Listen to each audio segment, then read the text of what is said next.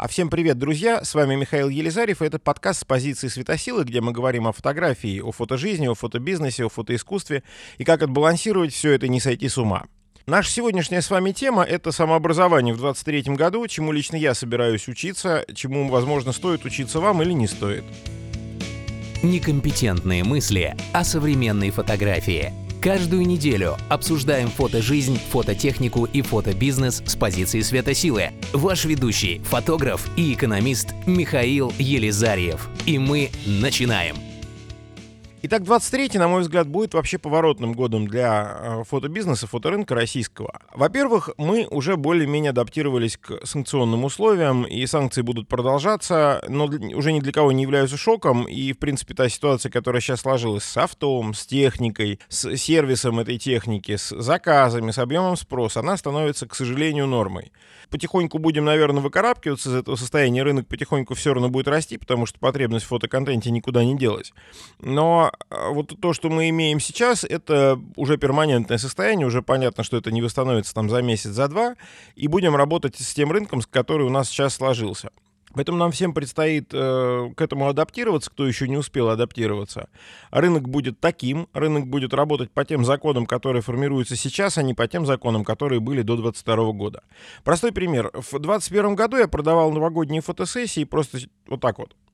Чисто вывешивая рекламу в Инстаграм, типа, ребята, приходите, клевые фотосессии, ценник, где, когда, чего, скидка, там, купон, и погнали, да. И мне в директ писали люди с Инстаграма, приходили, и я как бы продавался. Сейчас Инстаграм запрещен. А что для нас это означает? Для нас это означает, что у нас нет там рекламы, что, в принципе, за это могут и по шапке надавать. Я думаю, что скоро начнут давать заведение бизнеса в Инстаграме, тем более, что уже прецеденты были, когда прокуратура рассылала предписания, типа, прекратите незаконную деятельность. Пока это касается только крупных бизнесов, но я думаю, что скоро доберутся и до малого, и у нас там будут проблемы у всех, кто, по крайней мере, его использует как основной канал продвижения. Я также не исключаю блокировки для российских пользователей части функций, потому что просто Инстаграму вообще невыгодно работать в России, они не получают никаких денег с того, что трафик отсюда идет, поскольку реклама вся отключена на Россию. Поэтому нам придется с вами работать на этом рынке, и нам придется с вами как-то вообще выбирать какую-то стратегию, которая не просто стратегия выживания на там ближайшие полгода, пока все образуется, а долгосрочная стратегия, которая именно на этом рынке позволит нам нормально, комфортно развиваться. Второй момент, который очень важный в 2023 году и который реально поворачивает уже рынок сейчас, но в 2023 он, мне кажется, станет ключевым поворотным моментом, это нейротехнологии. Это касается как генерации изображений от MidJourney до там, других сетей, да, которые появились, там Ленза та же самая, и до автоматической ретуши. Сейчас это пока представлено только, ну, по большому счету, ребятами из Retouch4Me, продуктом Олега Шаронова. Но я думаю, что в ближайшее время конкуренты появятся, и конкуренты появятся очень сильные, тем более, что сложные нейросетки типа той же MidJourney вполне способны такие функции выполнять теоретически, и выполнять их гораздо лучше, чем то, что умеет делать любой современный софт. Но в том плане, что они будут просто перегенерировать изображения, исходя из параметров ретуши, очень фотореалистично, не искажая как бы исходного изображения, максимально следуя ему, но при этом убирая все недостатки, которые нейросеть увидит, и нейросеть, мне кажется, можно научить видеть эти недостатки очень и очень качественно. Человек должен ей сказать, что есть хорошо и что есть плохо, потому что если арт, он, ну, по определению не привязан к каким-то жестким параметрам, то есть она должна понять человеческую речь и должна сгенерировать арт на основе этих параметров, но, в принципе, свободна в своих действиях, то вот ретушируя изображение человека, ты здесь сталкиваешься с сложностью, что ты не можешь, ну, по большому счету, сильно изменять анатомию человека до неузнаваемости, да, ты должен следовать его параметрам. То есть, что сейчас современные нейросети умеют, они умеют взять изображение, умеют, ну, либо сделать его рисованным, да, то есть его отгламурить до такого состояния, что оно выглядит как рисованное, либо сгенерировать изображение, ну, максимально фотореалистичное с соблюдением тех проблем, которые есть на лице у человека и есть там с фигурой у человека. Они не понимают, где нужно улучшить, где не нужно улучшить. Но я думаю, что это только вопрос времени, когда они научатся это делать. В принципе, Retouch4Me уже в значительной мере научился это делать. Когда вот эти технологии сделают еще один технологический скачок вот до уровня, который сейчас есть там у ChatGPT, у MidJourney и так далее, у нейросетей, которые генерируют, соответственно, тексты и изображения, то очень серьезно поменяется рынок ретуши. И я предполагаю, что это произойдет буквально там следующий год, может быть, через год. Но даже если этого не произойдет, все равно нейросети, которые генерируют уже сейчас изображения, они пришли на этот рынок, они пришли всерьез и надолго, и нам придется иметь дело с ними. Что это лично для меня означает? Это означает, что я достаточно быстро и качественно смогу закрывать потребности моих клиентов в качественной графике. Причем графики сделаны специально под них, с их изображениями, с их символикой и так далее.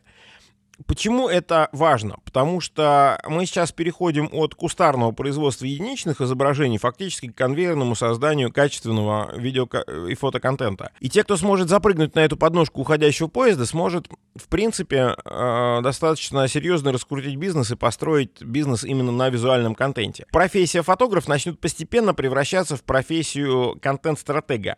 Останутся фотохудожники, которые создают как бы свои арты, свои креативы, да, и свою уникальное видение, которое не под силу воспроизвести никому, потому что мы именно к ним ради этого уникального видения идем. И останутся специалисты по визуальной стратегии, которые будут генерировать много контента, в том числе и с помощью нейросетей, и много контента с помощью камер, и будут объединять это все, и будут делать из этого крутой продукт на потоке. Дальше. У нас с вами будут однозначно сохраняться проблемы с доступностью ПО и технологий, и здесь нам тоже придется как-то с этим мириться. У нас и с сервисом проблемы, у нас и проблемы с доступом новых камер на рынок есть, но, по крайней мере, мы не так быстро будем получать все эти новинки, и мы будем немножко отставать, поэтому нам придется чуть-чуть здесь застопориться в развитии, с одной стороны, и учиться использовать тот гир, который у нас есть, для того, чтобы получать те результаты, которые сейчас вроде как в тренде, и которые мы сейчас хотим получать.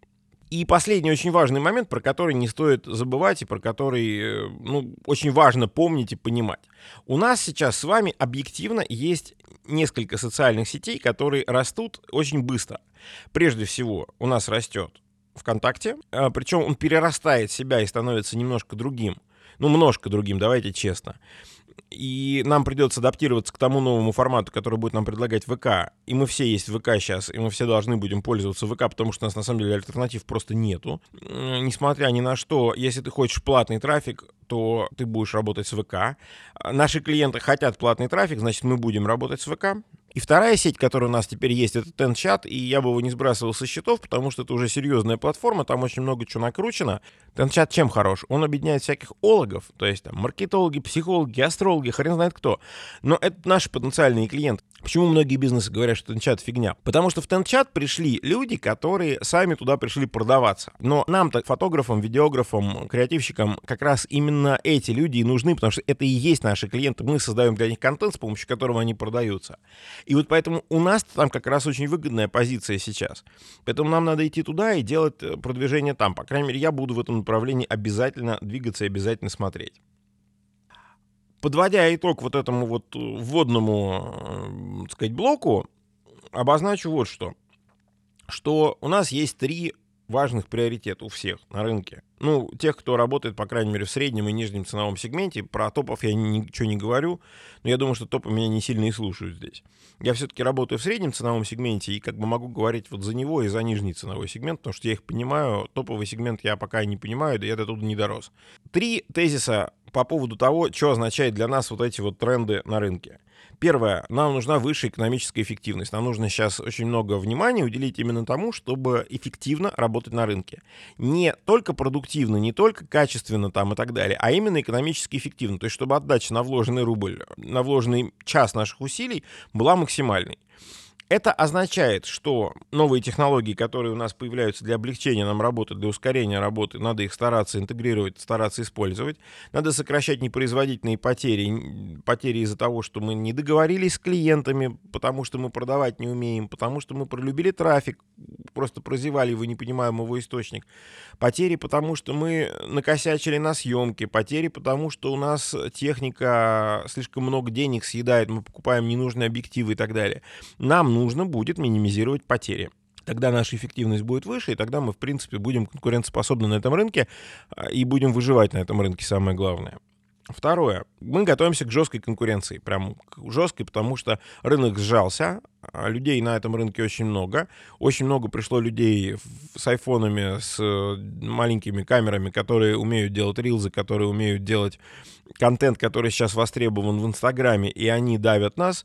Но я вижу так, что рынок, как бы за счет того, что он подсократился, мы сейчас будем пинаться друг с другом за место под солнцем, и в этой каше будет рождаться что-то новое. Но нам к этому надо быть готовым, и нам, фотографам, тем, кто привык работать в такой в неспешной манере за высокие ценники достаточно, нам придется адаптироваться и научиться работать быстро, дешево, качественно и много.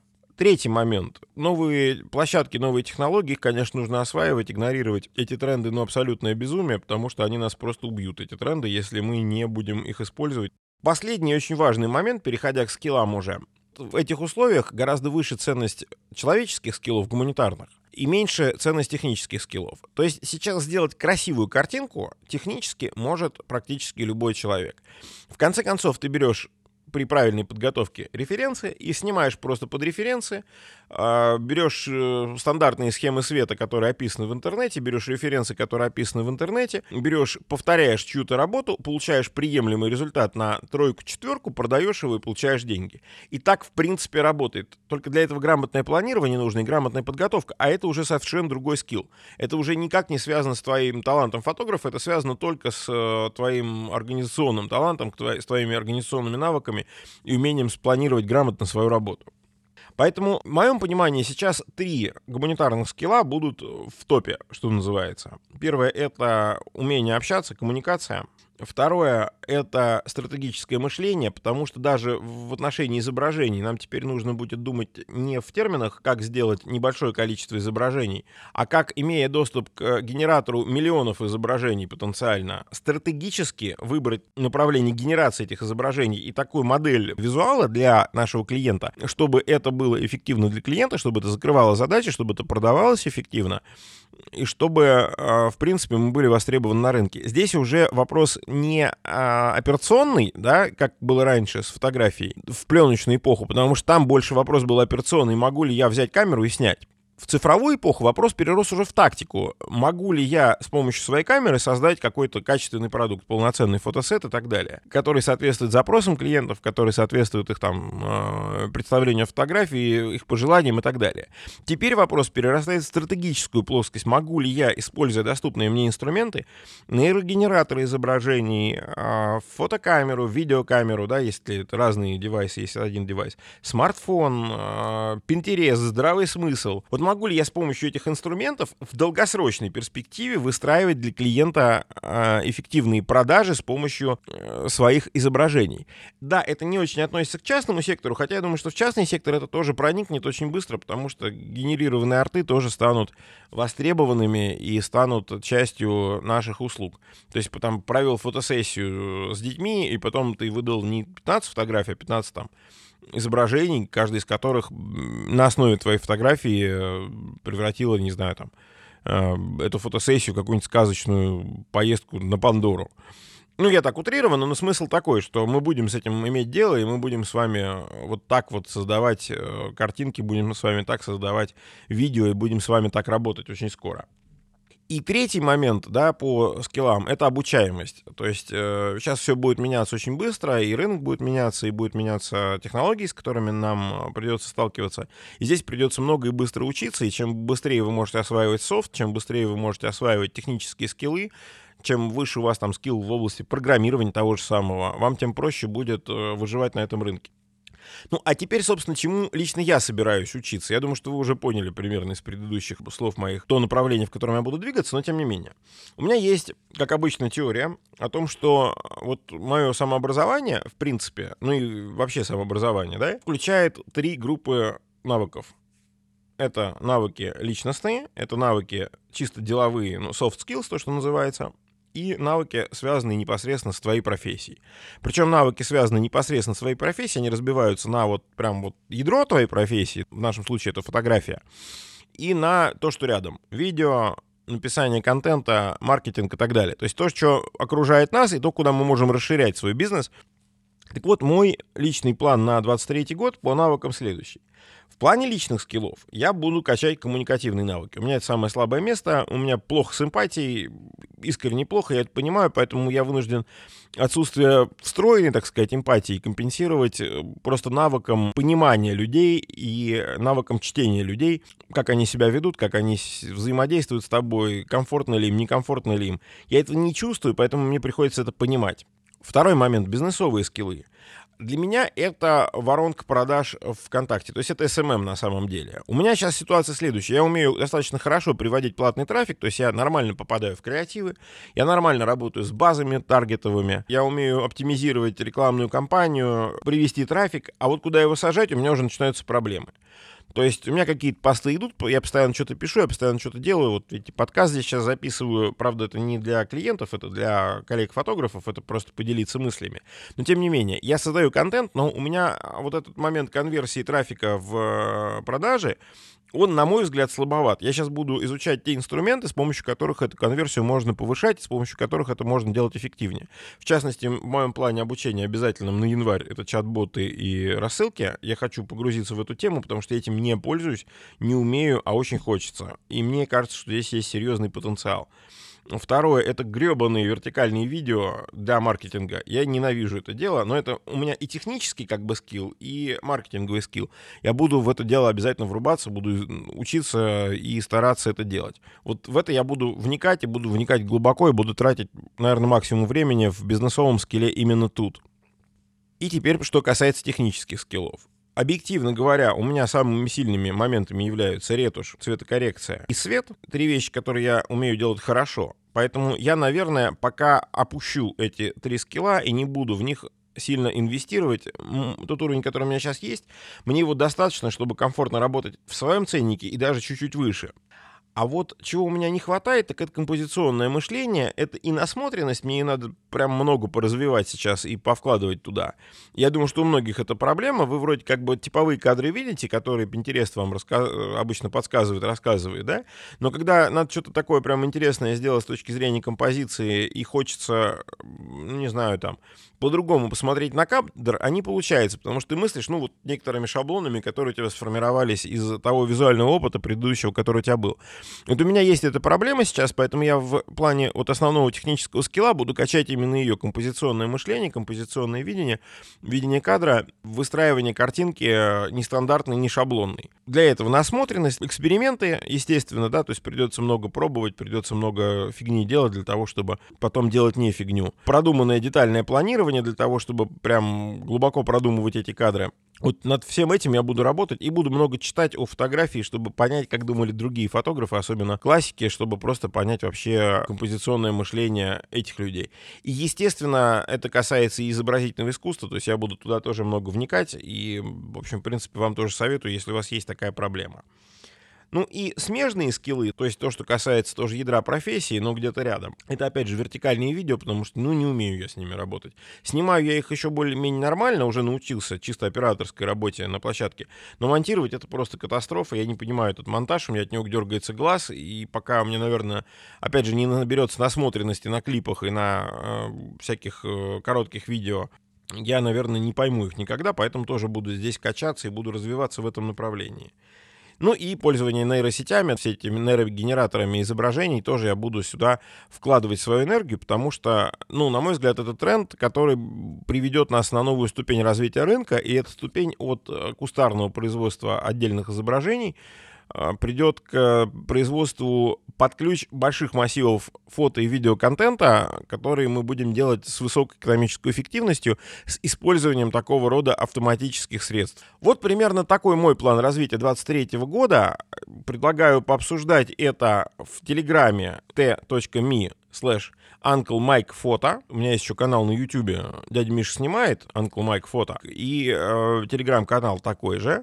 В нашей группе Елизарев, подчеркивание фото, я надеюсь, скоро там подкаст все-таки появится тоже и будет доступен через площадку ВК. А у меня на этом все. Пишите ваши комментарии, пишите нам на почту, пишите в личку, будем рады пообщаться. Чему вы планируете учиться, как вы видите себе развитие фотографа в 2023 году. Давайте подискутируем. Спасибо, пока.